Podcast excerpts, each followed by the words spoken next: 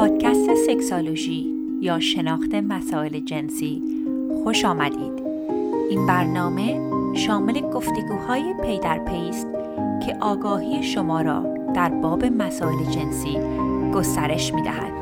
من دکتر نازعین معالی در کنار شما به پرسش های پنهان ذهن شما پاسخ می گویم. سلام و درود دارم خدمت هممیهنان عزیز. من دکتر نازنین معالی هستم و شما به اپیزود 57 سکسولوژی پادکست دارید گوش می‌دید. خیلی خوشحالم که فرصتی هستش که یک هفته دیگه بر یک اپیزود دیگه در خدمت شما دوستان عزیز باشم. تعداد خیلی خیلی زیاد سوالات عالی از شما دریافت کردم. حقیقتش اصلا خیلی سخت بود چه مطلبی رو انتخاب کنم. سعی می‌کنم مطالبی رو انتخاب کنم که در موردش در پادکست های قبلی صحبت نکرده باشم یا در صفحه اینستاگراممون صحبت نکرده باشیم. به همت دوستان زیادی صفحه اینستاگراممون خیلی قوی تر شده. هفته حدود 9 تا 12 تا پست در زمینه روانشناسی جنسی اونجا می‌ذاریم که بتونیم دوستان رو کمک بکنیم. یک دانشجوی روانشناسی در ایران دارن کمک می‌کنن که ما مطالب رو برای من تایپ می‌کنن یک خانومی هستن که اینجا دانشجوی دکترا هستن. ایشون دارن در تهیه مطلب خیلی زحمت می‌کشن و مثل همیشه editor با کفایت و عالی ما دارن این پادکست ها رو edit می‌کنن. خلاصه اینکه دوستان خیلی انرژی گرفتم از این همه محبت و حمایت و از تک تک شما دوستان که این اپیزودها رو با دوستان دیگهتون به اشتراک می‌ذارین تشکر می‌کنم. انقدر انرژی گرفتم که می‌خوام هفته یک بار یک خبرنامه پر بذارم. همون email newsletter که به دوستانی که توی لیست email newsletter ما هستند بتونن این راهکارها رو دریافت کنن. اگر که شما هر کدوم از فرم های رایگان ما رو دریافت کردین اون ایمیل ها رو دریافت خواهید کرد. حالا اگر که مایلید که خبرنامه ها و این newsletter ها رو دریافت کنید حتما به show note برین یا به وبسایت ما فارسی relationshipacademy.com اگه آزمون یا هر کدوم از اون فرم های رایگان رو پر کنید و ایمیلتون رو بزنید شما در email list ما قرار می‌گیرید. حالا کاری که دوست داشتم در email list برنامه هستش که یک دونشم تهیه کردم که این هفته میفرستم که داشته باشید این هستش که می‌خوام مهارت های جنسی رو در مورد صحبت کنم. مثل همیشه خب من صحبت می‌کنم یا نوشتاری هست یا ویدیو هست. یعنی شما مطالب مستهجن از نظر اینکه حالا ویدیو یه فیلم پرن دریافت نمی کنید ولی اطلاعات یک مقدار بیپرواتر خواهید دریافت کرد چون خیلی از دوستان از من در مورد مهارت های جنسی صحبت می‌کنن position های مختلف سوال می‌کنن. حقیقتش توی اپیزودها یعنی پادکست و اینستاگرام یک مقداری پابلیک تر هستش و خیلی راحت نیستم در مورد این مسائل صحبت بکنم و فکر می‌کنم که خبرنامه جای خوبی باشه برای صحبت کردن این مسائل خصوصی تر شما هم اگر مایل هستید برای نیوزلتر ما ثبت نام بکنید و ایشالله بتونه کمکتون بکنه. بحث دیگری هم اینه که دوستان عزیز اگر مطالب ما رو استفاده می‌کنید خیلی خیلی خوشحال میشم که پخش بکنید. ولی اگر که مطلبی رو گوش کردید استفاده کردید لطف می‌کنید که منبعش رو بنویسید یا حالا اسم منو بذارید یا پادکست ما رو تک کنید. چون خیلی خیلی برام جالبه که می‌بینم چقدر دزدیدن اطلاعات متاسفانه در فرهنگ ما رایج هستش. خیلی اتفاقی داشتم این دیدین که اینستاگرام داستانهای مختلف رو به آدم پیشنهاد میده یعنی می‌بینین یهو روی صفحتون یک سری پیشنهاداتی هستش.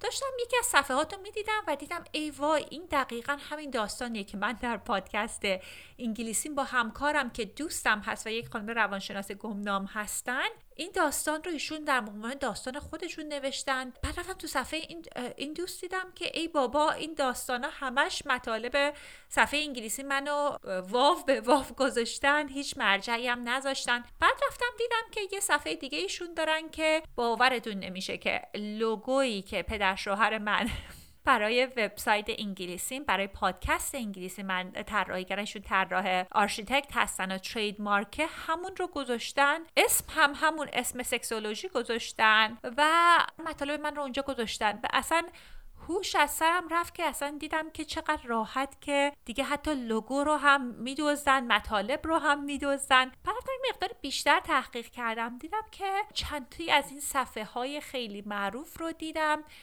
دیدم که مطالب همکارانم که اینجا همکاران لس آنجلسیم هستن که ایرانی نیستن رو دونه به دونه دزدیده بودن به عنوان مطالب خودشون گذاشته بودن و ویدیو آموزشی گذاشته بودن. و خب حقیقتش اینه که اگه این شخص ویدیوی آموزشی رو گذاشته. حالا غیر از این مسئله که مسئله اشتباهی از دزدی مطالب افراد یه مسئله دیگه اینه که این برای یک افراد خاصی گذاشته و وقتی این کلاس ها رو این افراد می‌ذارن دوره های پرسش و پاسخ دارن که یک مقداری از مطالب رو در جواب پرسش و اون جلسات پرسش و پاسخ جواب میدم. برای مثال من سه ماه پیش یه دوره برای زن و شوهرها به زبان انگلیسی داشتم. جوری که مطلب رو تنظیم می‌کنیم وقتی که کلاس داریم این هستش که اون قسمت سوال و جواب و اون قسمت های زنده بعضی مواقع اصل مطلب هستش. یعنی اگه شما بیاین مطلب یک کس دیگه دوره یک کس دیگه ای که برای یک قسمت خاصی از جامعه دیزاین شده رو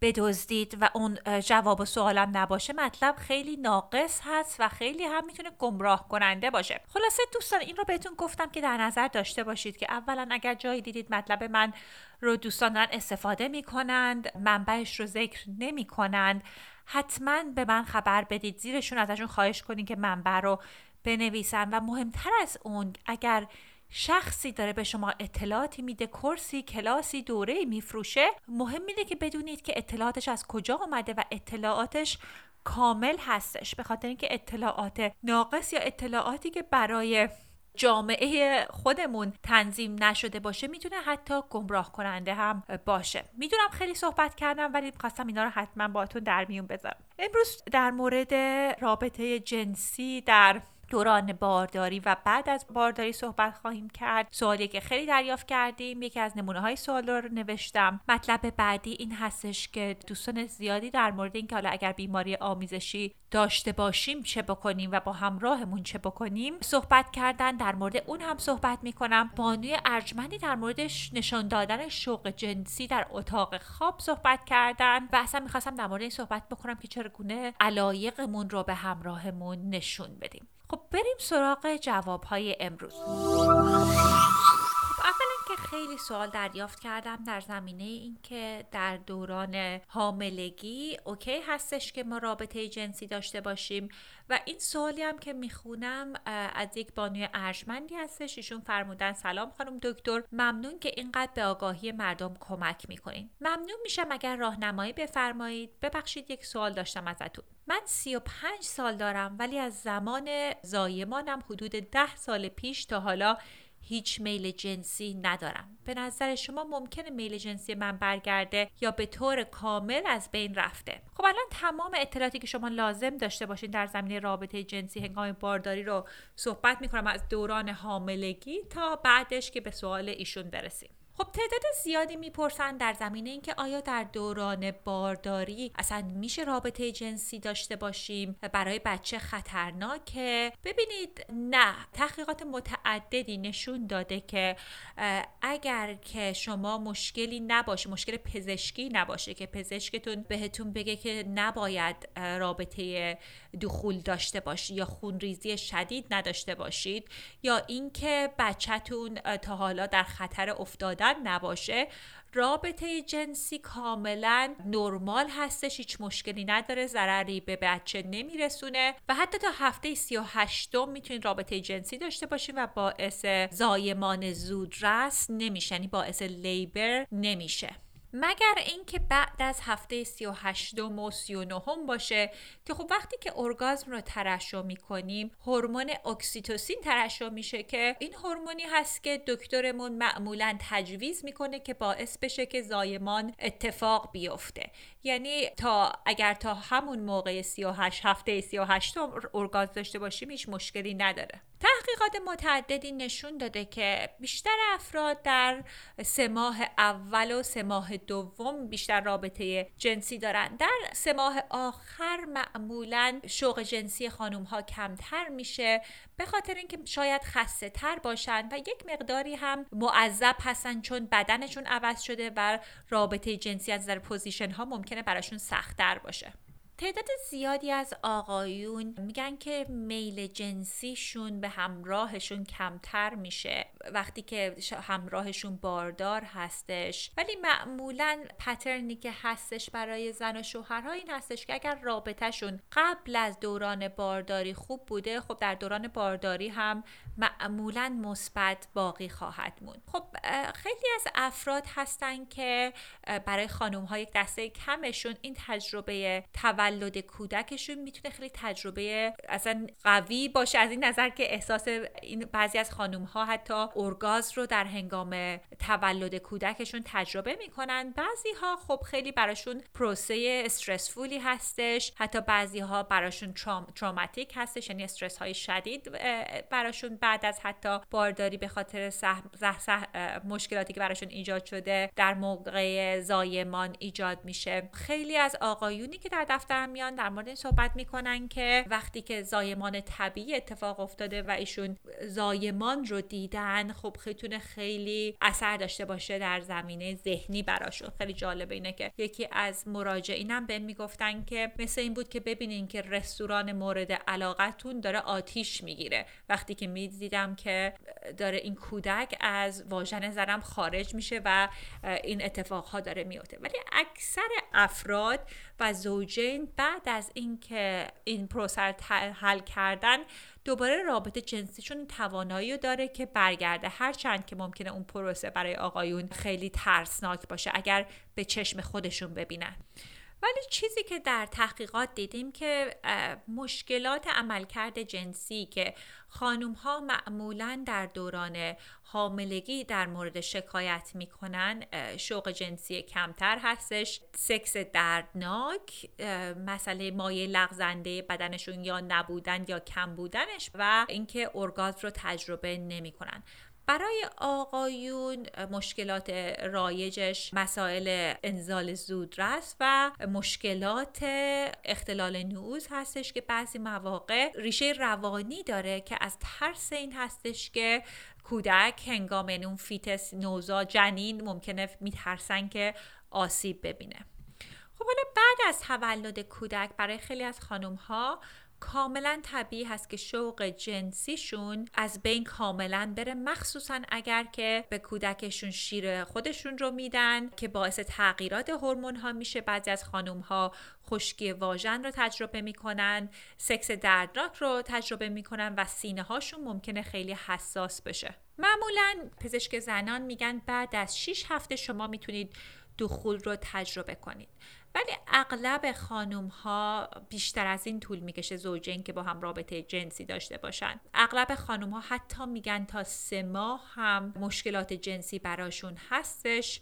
حتی تا شیش ماه هم طبیعی هست که اصلا رابطه جنسی نداشته باشن به خاطر اون مشکلاتی که در موردش صحبت کردیم. خب مشکلات روانی که می‌تونه باعث بشه که میل جنسی کمتر باشه برای خیلی از خانوم ها مسئله اعتماد به نفسشون به بدنشون خیلی می‌تونه تاثیر بذاره به خاطر اینکه خب بدن کاملا مشخصه که بعد از زایمان طبیعی هستش که عوض بشه وزنمون بیشتر بشه. اغلب خانوم ها حتی تا یک سال و بیشتر طول می‌کشه که وزنشون رو برگرده به همون وزنی که بوده. اگر هیچ وقت برگرده. از اون طرف هم اگر که ما داریم شیر میدیم هورمون هامون ممکنه عوض شده باشه. خیلی از خانوم ها ماهیچه های لگنشون در هنگام تولد کودکشون آسیب می‌بینه و ممکنه که رسیدن و تجربه کردن ارگازم یا اون رضایت جنسی رو سختتر بکنه.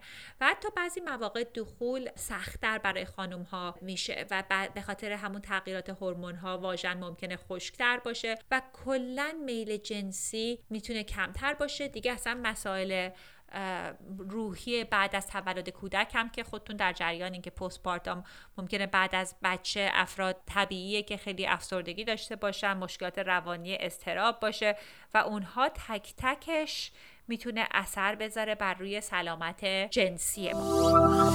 خب حالا برگردیم ببینیم که این, این بانوی ارجمندی که فرمودن ده سال گذشته و میل جنسی بر نگشته خب باید به چندین مسئله فکر بکنیم. اولین مسئله اینه که من پیشنهادم اینه که ایشون تشریف ببرن پیش دکترشون و تست هورمون هاشون رو بدن. چون به نظر می‌رسه که خب اگر ده سال اصلا برنگشته ممکنه مشکلات هورمونی باشه. مسئله بعدی اینه که چقدر رابطهشون عوض شده باشه. ببینید اومدن یک کودک می‌تونه رابطه ما رو خیلی عوض بکنه. خیلی از زوجینی که تشریف میارن به دفتر من میگن که اصلا رابطه جنسی بود مثل شب و روز عوض شد بعد از اینکه کودک به دنیا آمد. به خاطر اینکه بعضی مواقع ممکن احساس کنیم که ما بیشتر کار فرزند پروری رو انجام میدیم همراه ما به ما کمک نمی‌کنه یا اینکه بعضی مواقع آقایون این دیدگاهو دارن که همسرم فقط به کودکم می‌رسه منو دوست نداره و رفتار ایشون ممکنه سردتر بشه که رضایت میل جنسی همراهشون رو می‌تونه در مقابل این مسئله کمتر بکنه. مسئله بعدی این هستش که اعتماد به نفسمون هست. ببینید یکی از مهمترین چیزا که بعضی مواقع افراد توجه نمی‌کنن اینه که چگونه خودمون رو می‌بینیم و چقدر احساس می‌کنیم ما سکسی هستیم. اون خیلی می‌تونه در شوق جنسیمون اثر بذاره. اگه شما بعد از زایمان بچه خودتون رو رها کردید به خودتون نمی‌رسید برای خودتون وقت نمی‌ذارید ممکنه دیگه خودتون رو به اون صورت موجود جنسی و سکسی نبینید. و خب مشخصه که اون مانع این میشه که شما لذت جنسی و شوق جنسی رو تجربه بکنید. من با خیلی از مادرهایی که کار می‌کنم که کودکان کوچیک دارن همه زندگیشون اون کودکشون هستش. ولی خب اصلا به خودشون توجهی نمی‌کنن اصلا وقت نمی‌ذارن که به مود خودشون رسیدگی کنن و این باعث میشه که این افراد مشکلات افسردگی و روانی و روحی براشون ایجاد بشه و رابطهشون ممکنه سردتر بشه با همسرشون و اون مستقیم می‌تونه اون حتی کودکشون رو هم تحت تاثیر بذاره. چون بعضی از افراد میان در دفتر من و میگن که من برای کودکم همه کار می‌کنم به خاطر همینه که با شوهرم اونقدر نزدیک نیستم.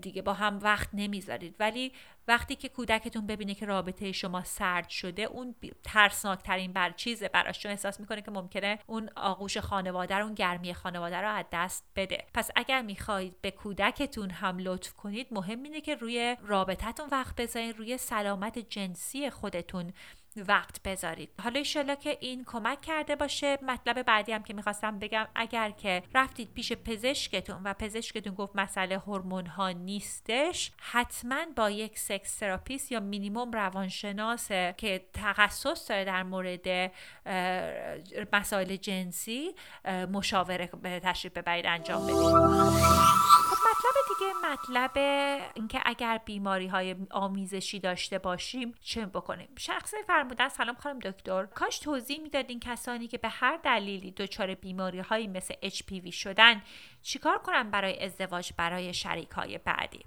خب من در این اپیزود در اپیزودهای این پادکست در مورد بیماری های آمیزشی خیلی مفصل صحبت کردم. یک اشاره کوتاه اینجا بهش می‌کنم و در مورد این صحبت خواهم کرد که چگونه با همراهمون این مسئله رو در میون بذاریم. خب اولین چیزی که می‌خواستم تاکید کنم بهترین راه این که شما ببینید که بیماری آمیزشی دارید یا نه مراجعه به پزشکتون هستش. ببینید بعضی مواقع افراد فکر می‌کنن که اگر نشانه ای برای مشکل بیماری آمیزشی نیست اون شخص بیماری آمیزشی نداره. ولی این طرز تفکر طرز تفکر درستی نیستش به خاطر اینکه بعضی مواقع افراد هیچ نشانه ای هم ندارند و این بیماری ها رو ممکنه ناقلش باشن. یه چیز دیگه هم که در نظر دوست داشته باشید دوستان که یک سری تست های مختلفه که پزشکتون می‌تونه براتون تجویز بکنه. بعضی مواقع یک نمونه برداری از واژنه یک قسمتیش ممکنه آزمایش ادرار یا آزمایش خون باشه. حالا اینجا یک خلاصش رو بهت میگم که چه چیزهایی لازم هستش. ببینید تمام کودکان و نوجوانان بین سن 13 تا 64 سال حداقل یک بار برای ویروس اچ که همون ویروسی که است که به ایدز تغییر پیدا می‌کنه باید تست بشن اگر رابطه جنسی دارن. تمام خانوم هایی که جوانتر از 25 سال هستند سالیانه باید برای تست های گانریا و کلامیدیا تست بشن. خانوم های بالای 25 سال اگر که حالا همراه جدیدی دارند یا چندین همراه شریک جنسی دارند باید برای تست های گانریا و کلامیدیا هر سال تست بشن.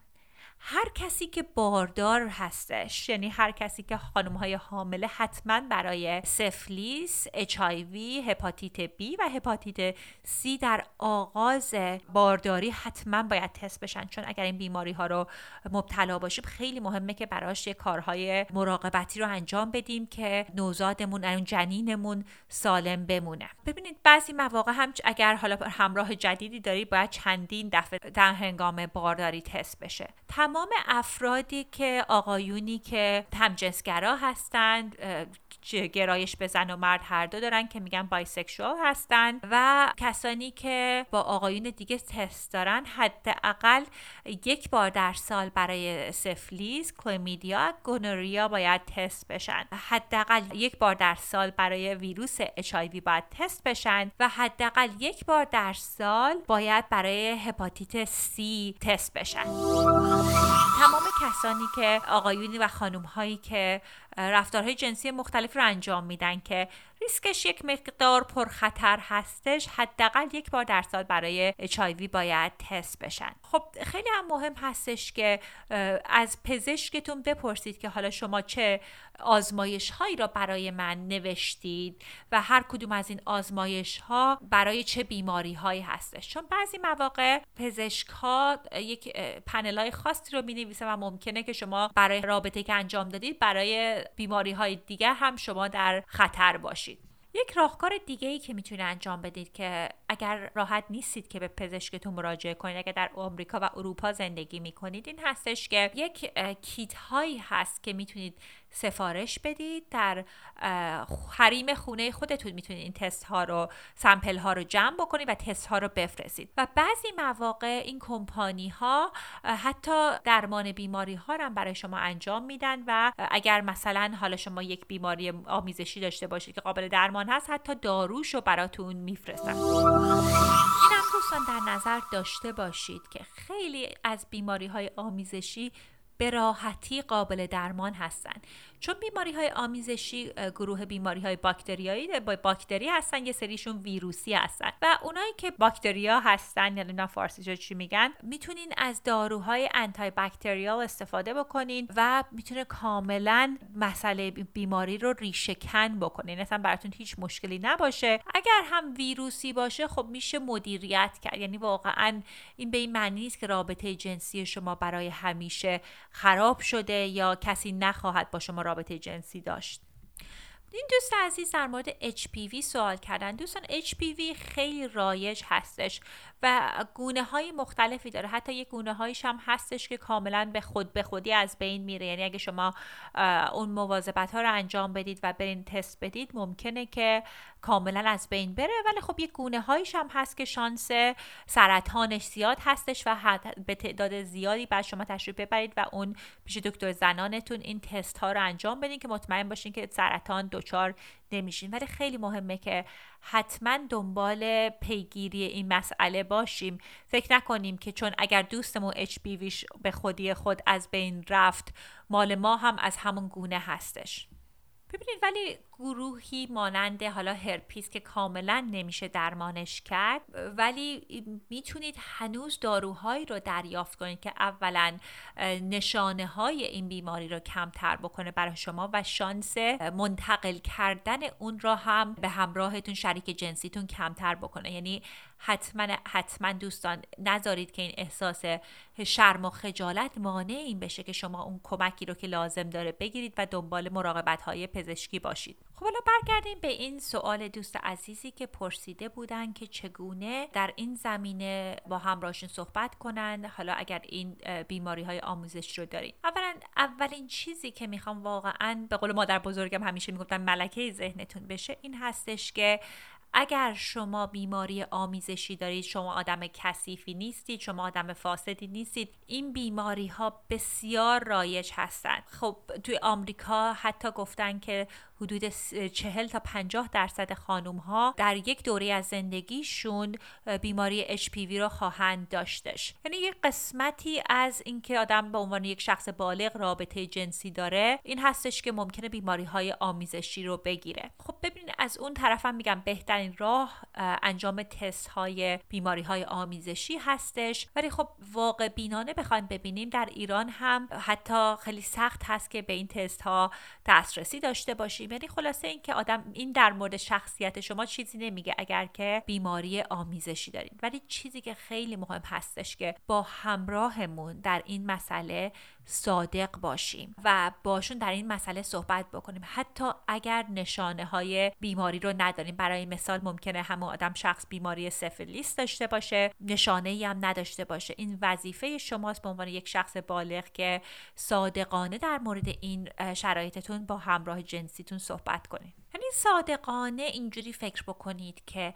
حتی اگر نشانه ای ندارید حتی اگر دارید داروی درمان سفیل مدیریت سفلیس رو دارید مصرف می‌کنید اگر شرایط برعکس بود اگر همراهتون و شریک جنسیتون بیماری آمیزشی داشت که ممکن بود به شما منتقل بشه وجدانا خودتون نمی‌خواستین که بهتون صادقانه این مطلب رو بگن. اگر بعدا میفهمیدید خیلی دل سرد نمی‌شد یعنی صداقت دوستان بسیار در این مسئله مهم هستش. خب بریم به اینکه چگونه می‌تونیم با همراهمون در میون بذاریم. حرف اول من این هستش دوستان هر چقدر سریعتر این مسئله رو در میون بذاریم بهتر هستش. خب اگر همراهمون واکنش خیلی بدی داره بهتره که زودتر بدونیم تا دیرتر. هر چقدر که باهاشون صادقتر در این مسائل صحبت کنیم راحت تر هستش. بعضیا ترجیح میدن رو در رو صحبت کنن. خیلی از مراجعین من میگن به همراهشون ایمیل می‌زنن یا مسیج می‌زنن یعنی تکس مسیج می‌زنن یا میشه تا یک نامه نوشت بهشون که در مورد این مسئله صحبت کرد. خب می‌تونین به راحتی بهشون بیان کنین. مثلا می‌تونین بهش بگین که عزیزم همین الان از پیش پزشکم اومدم آزمایش سالیانه بیماری آمیزشی رو دادم و دیدم که حالا بیماری کلامیدیا رو دارم و برام دارو نوشته. پزشکم حتی حالا تو آمریکا و اروپا برای همراه من برای همراهشون هم می‌نویسه و برای هر دومون دارو نوشته. خیلی متاسفم که این اتفاق افتاده. اون موقعی که با هم رابطه جنسی داشتیم نمی‌دونستم و امیدوارم که حالا دیدگاهت به من عوض نشه. یه راهکاری که بعضی از مراجعین من انجام دادن و نتیجه خوبی گرفتن اینه که همراهشون رو با خودشون پیش پزشکشون بردن و پزشکشون این اطلاعات رو به همراهشون داده و سوالات این همراه رو و شریک جنسی رو جواب داده و خیلی راحت تره که آدم از یک پزشک بشنوه که حالا مثلا این بیماری آمیزشی که دچار شدین بیماری مهمی نیستش دارو بخورین و مسئله حل میشه. و این هم می‌تونه یک راهی باشه که باعث بشه که شما با همراهتون به صورت یک مقداری غیر مستقیم تر در این زمینه صحبت کنید یه چیز دیگه هم که می‌خواستم تاکید کنم. حالا ممکنه که ما دیگه با اون شریک جنسی نباشیم. حالا دریافت کردیم این مسیجی که ما بیماری آمیزشی داریم و دیگه با اون شریک جنسی نیستیم. هنوز وظیفه ما هست که این خبر رو به اون شریک جنسی قبلیمون بدیم. حتی در آمریکا اروپا یک وبسایت هایی هست که شما به صورت گمنام می‌تونید این خبر رو بهشون برسونید. یعنی از طریق اون شخص سوم که محرمانه اطلاعات بهشون برسونه. چون به این فکر بکنید که حتی اگر با اون فرد خوب نیستی تجربه خوبی ندارید الان اکستون هستش اون شخص می‌تونه این بیماری رو به خیلی کسها منتقل بکنه. ببینید حالا الان مثالشم براتون می‌زنم. اینکه ببینید من یکی از دوستانم یک خانومی هستن که آمریکایی هستن و بیماری هرپیس رو دارن. ایشون خیلی خانم مجرد هستن رفته بودن سر قرار با یک آقا در یک باری که باشون آشنا شده بودن و با هم رابطه جنسی داشتن. اون آقا بهشون نگفته بودن که ازدواج کردن. یعنی دروغ گفته بودن توی کنفرانس این خانم با اون آقا آشنا شده بودن. بعدا این همکار من متوجه شد که این آقا نه تنها ازدواج کرده خانوم این آقا باردار هستش. توجه داشته باشین گفتیم که چقدر خطرناک هستش که اگر زن باردار این بیماری های آمیزشی رو دچار بشه. به خاطر همین این همکار من شما دنبال چه با چه بدبختی اطلاعات اون آقا رو دریافت کرد که بهشون خبر رو بده که اون کودک ازش محافظت بشه. هرچند که اون شخص اون آقا بهشون دروغ گفته بود هرچند که اون کارشون بد بود ولی اون کودک چه گناهی کرده بود؟ یعنی همیشه باید به این فکر بکنید که شما آدم بدی نیستید که بیماری مقاربتی دارید. ولی ممکنه یک شخص بیگناه یک کودک دچار بیماری مقاربتی بشه به خاطر اینکه ما سهلنگاری می‌کردیم و این اطلاعات رو نرسوندیم. یعنی بریم سراغ مسئله HPV رو صحبت بکنیم. خیلی از دکتران زنان و زایمان میگن که به رایجی سرماخوردگی هست. خب اگه در مسئله HPV صحبت بکنیم خیلی از دکتران زنان و زایمان در مورد این صحبت می‌کنن که HPV حتی به رایجی بیماری سرماخوردگی برای خانم ها هستش. یعنی همون قدری که شایع هست که خانم ها ممکنه که سرماخوردگی رو تجربه کنن. HPV هم ممکنه تجربه کنن. همونطور که گفتم که بیشتر از حدود 100 تا مدل مختلف HPV هستش که یک مقداریش ممکنه به رابطه جنسی مربوط باشه یا نه. ولی چیزی رو که در نظر داشته باشین دوستان اینه که اگر کسی ولتون کرد به خاطر اینکه رابطه جنسی نخواست داشته باشه با شما به خاطر اینکه شما بیماری HPV دارین یا بیماری های آمیزشی این شخص درستی برای شما نیستش. چون کسی هستش که شما رو برای خودتون دوست نداره. و خیلی مهم هستش که اگر همراه ما با ما در این رابطه صحبت کرد که بیماری آمیزشی داره خیلی با فکر باز باشون صحبت کنیم با کنجکاوی بپرسیم که خب چگونه هست؟ آیا این بیماریش قابل درمان هست؟ قابل درمان نیست؟ پزشکتون چی گفته؟ که اطلاعات دقیقی رو دریافت کنیم و مهم هستش که به اون شخص احساس شرم و خجالت ندیم. چون واقعا میگم این چیزهای خیلی رایجی هستش و لزوما شخص کار اشتباهی نباید انجام بده که بیماری آمیزشی بگیره. همونطور که می‌دونیم خب خیلی وقتها دسترسی به تست ها سخت هستش. حتی من مراجعینی داشتم که دفعه اولی که رابطه جنسی داشتن بیماری های آمیزشی رو گرفتن. یعنی اصلا ربطی نداره که شخص هرزگری کرده و همین فکرهای اشتباه رو باید کنار گذاشت.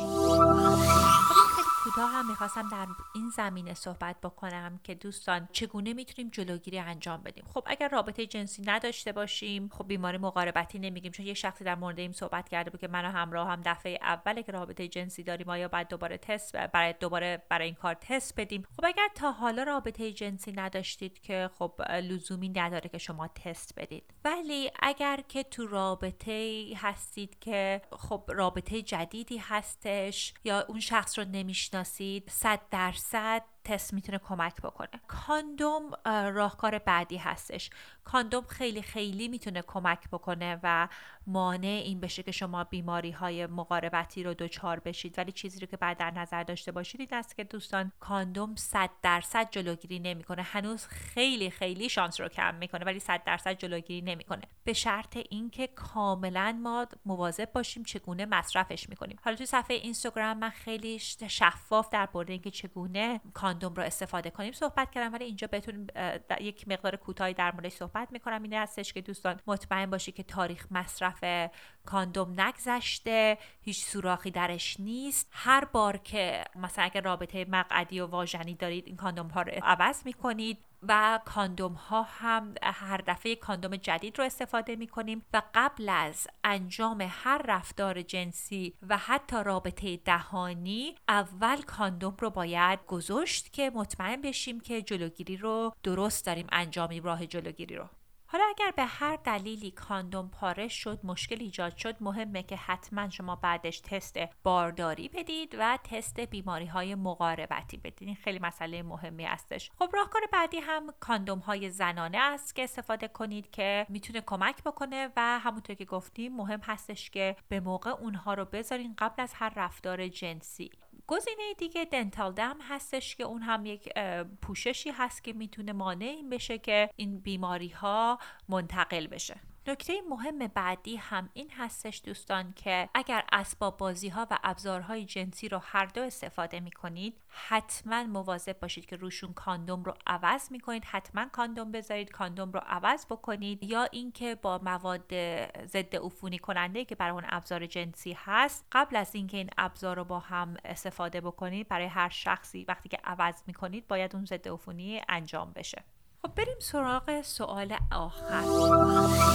ارجمندی فرمودن خانم دکتر آیا نشون دادن تمایل زیاد و کارهایی مثل سکس دهانی زیاد با پارتنر اشتباه هست؟ ببینید دوستان اصلا این کار اشتباهی نیستش. یه داستانی هم براتون تعریف بکنم. این که من حالا شادم قبلا در این پادکست در موردش صحبت کرده باشم که وقتی سنم کم بود مادر من یک نویسنده هستند و خونمون همیشه پر از کتاب های متعددی بود. وقتی که خب خیلی هم سر مامانم شلوغ بود و همیشه دفتر مجله بودن و خیلی من نظارت خاصی هم در منزل نداشتم. توی یک از این کتابخونه ها یه بار یک کتابی رو پیدا کردم که آموزش زناشویی بود. فکر کنم این کتاب در دهه 50 ترجمه شده بود. یک کتاب ایتالیایی بودش. نویسندش ایتالیایی بود که فکر کنم زمان قبل از انقلاب به فارسی برگشته شده. مثلا مامانم وقتی که ازدواج کرده بودم فکر کنم یکی بهشون هدیه داده بود چون آموزش زناشویی بود. خلاصه داستانش این بودش که وقتی که داشت در صحبت می‌کرد که زوجی که تازه با هم ازدواج کرده بودن و وقتی که خانوم هنگام رابطه جنسی رضایت جنسیشو نشون داد اتفاقی که افتاد از چشم همسرش به شدت افتاد. حتی میگم مثلا این داستان شاید من 8 9 سالم بود خونده بودم و هنوز یادم که اسم همسرش فیلیپ بود. یعنی انقدر من برام شوکه شده بودم و ترسیده بودم. و اتفاقی که افتاده بود اینه که بعدن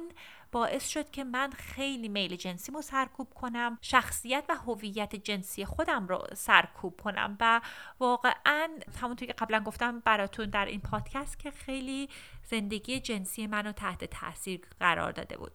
چیزی که مهم هستش اینه که خود واقعیمون رو هنگام رابطه جنسی نشون بدیم. اگر که کسی هستیم که میل جنسی بالا داریم باید نشون بدیم. اگه لذت می‌بریم از اینکه به همراهمون رابطه سکس دهانی بدیم باید نشون بدیم. و اگر هم نه حق بازی و نقش بازی نکنیم. یعنی واقعا مهمه که خود جنسیمون رو نشون بدیم. چون این خیلی می‌تونه کمک کنه که همراه جنسی درستی رو برای خودمون پیدا کنیم. ببینید همراه جنسی درست خیلی برای رضایت زندگی مهم هستش. بعضی مواقع افراد تشریف میرن دفتر من و آدم های خوبی هستن ولی مچه هم نیستن. و اغلب هم بهتون بگم یکی از چیزهایی که بسیار خیلی از آقایون رو برانگیخته می‌کنه تجربه اینه که همراهشون خیلی هیجان جنسی رو باشون تجربه می‌کنه. دوباره نمیگم که باید شما نقش آفرینی بکنید حق بازی کنید ارگازم مصنوعی رو نشون بدید. ولی اگر واقعا این لذت می‌برید اگر اون رو به همراهتون نشون بدین می‌تونه کیفیت رابطه جنسی رو بسیار بالا ببره. چون ببینید یک هیجان جنسی مثل یک چرخه هستش که همراهتون هیجان داره به شما هیجان رو نشون میده. شما هیجان اون رو می‌بینید و پاسخگوی اون هیجان هستید و این می‌تونه رابطه رو خیلی قشنگ بکنه. اگر حالا به هر دلیلی همراهتون دیدگاه منفی داشتش یا برخورد بدی کردش این هست من پیشنهاد من به شما این هستش که اصلا فکر کنید آیا این همراه به درد کار من می‌خوره یا نه؟ چون کیفیت رابطه جنسی دوباره میگم برای سلامت رابطه بسیار مهم هستش. خب این سوالات امروز روز ما بودش دوستان. خیلی از شما هم پرسیده بودید که چگونه سوالات رو میشه پاسخ داد. ببینید سه راه مختلف داره. یکی اینکه می‌تونید به من ایمیل بزنید. ایمیلم در شونوت هستش دکتر مقالیت اویسیس تو کر اگر ایمیل بزنید یا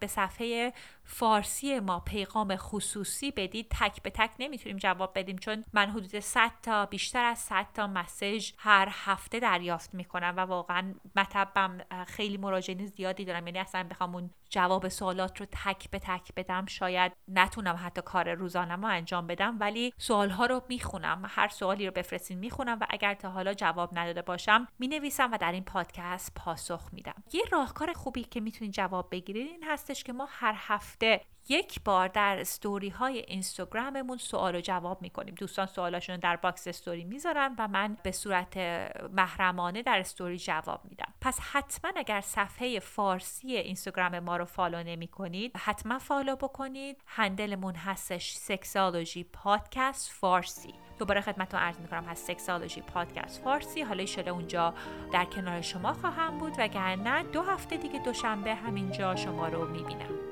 درود بر شما و شما رو تا دو هفته دیگه به عشق میسپارم.